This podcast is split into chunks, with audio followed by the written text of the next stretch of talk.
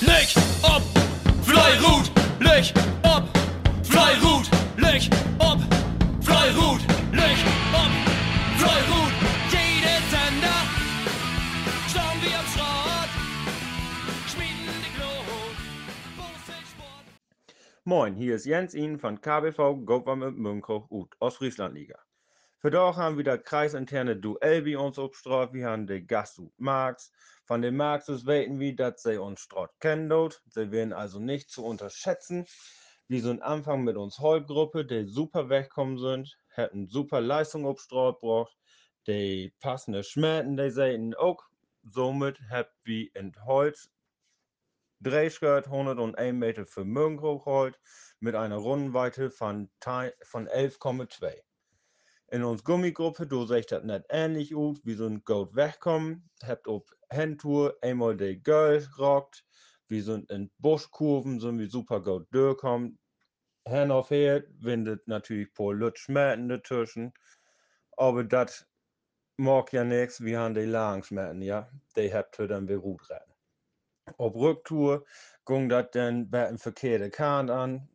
Die Mögenkrogers, der wenn zwei Schritt für, dass sie zwei Schmerz Schritt habt sie so viel abholen lassen. Ähm, Rücktour lebt, wie gesagt, nicht mehr so gut mit, mit äh, 60 Meter habt Marx gewonnen und ein Rundenergebnis von 10,2. Ein Gesamtergebnis ergibt sich Dorut von 3 Schritt und 41 Meter für Münchow. Allgemein super faire Wettkampf, hat super viel Spaß gemacht und wird allemal. Fünfter Spieltag aus Frieslandliga, Westerende gegen Ackelsbark. Mein Name ist Jens Ufgen. Derbyzeit in Westerende. Zum ersten Mal in den vier Spielzeiten der Ostfrieslandliga war ein Gast aus Aurich bei den Roten zugegen. Beim Gastgeber fehlten indes Simon Hansen, Jens Feldmann und Ingo Aulich. Dennoch war der Kader gut genug aufgestellt, um ohne Bauchschmerzen in die Begegnung zu gehen. In Holz entwickelte sich bis zur Wende eine unfassbar starke Begegnung, die vor allem darauf zurückzuführen war, dass Akelsbark vom Heimteam alles abverlangte. Demzufolge war es kein Wunder, dass die Roten bereits nach 19 Würfen umdrehen konnten. Zu dem Zeitpunkt stand es im Übrigen nach Shirts von Christian Smith und Sven Frerichs 2 zu 0. Jens Ufken erzielte mit der Wende dann das 3 zu 0 und erhöhte auf 4 zu 0 eingangs des Kanals, weil er schier unfassbares Kantenglück hatte und den Gegner vor eine unlösbare Aufgabe stellte. Da Anwerfer Christian Smith Ende des Kanals ebenfalls wieder Fortuna bediente, stand es plötzlich 5 zu 0 und die tapferen Gäste verzweifelten allmählich, war das Ergebnis doch deutlich höher als der Spielverlauf. Den Roten gelang aber beinahe alles. Sven Freris jagte die Kugel dann noch gewalttätig über die zweite Wende und das halbe Dutzend war voll, ehe Christian Smith direkt im Anschluss die Gerade in Richtung Kanal komplett allein abwarf und den 7-0 Endstand markierte. Gummi kam schlecht in den Wettkampf und lag zur Wende einen Wurf zurück.